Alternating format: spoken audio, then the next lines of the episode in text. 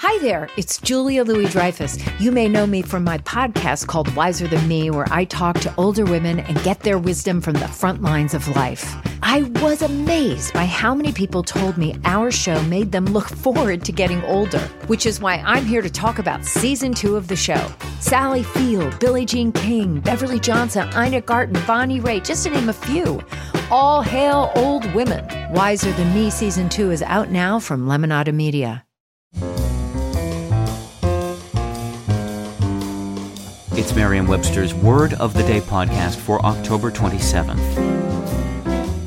Brought to you by Merriam Webster's Unabridged Dictionary Online, America's largest dictionary, now continuously updated.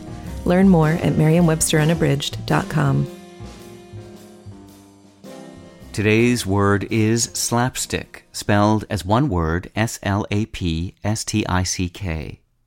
Slapstick is a noun that means a device made of two flat pieces of wood fastened at one end so as to make a loud noise when used by an actor to strike a person. It can also mean, more broadly, comedy stressing farce and horseplay, also activity resembling slapstick. Here's the word used in a sentence.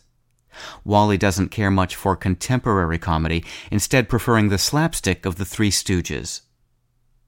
The idea that knocking people about made for good comedy dates as far back as the Greco Roman theater, where clowns rambunctiously attacked one another on stage. The object from which the word slapstick derives, however, was invented in Italy in the 16th century.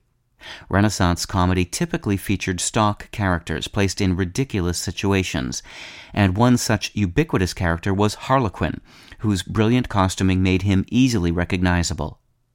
Harlequin was given to wielding a paddle which was designed to make a terrible noise when he hit someone, usually to the delight of the audience.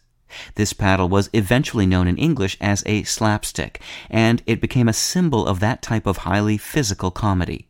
The word slapstick then came to refer to the comedy itself. With your word of the day, I'm Peter Sokolowski. Visit the new Merriam Webster Unabridged, America's most comprehensive online dictionary and the best source of current information about the English language. Get started today at merriam-websterunabridged.com.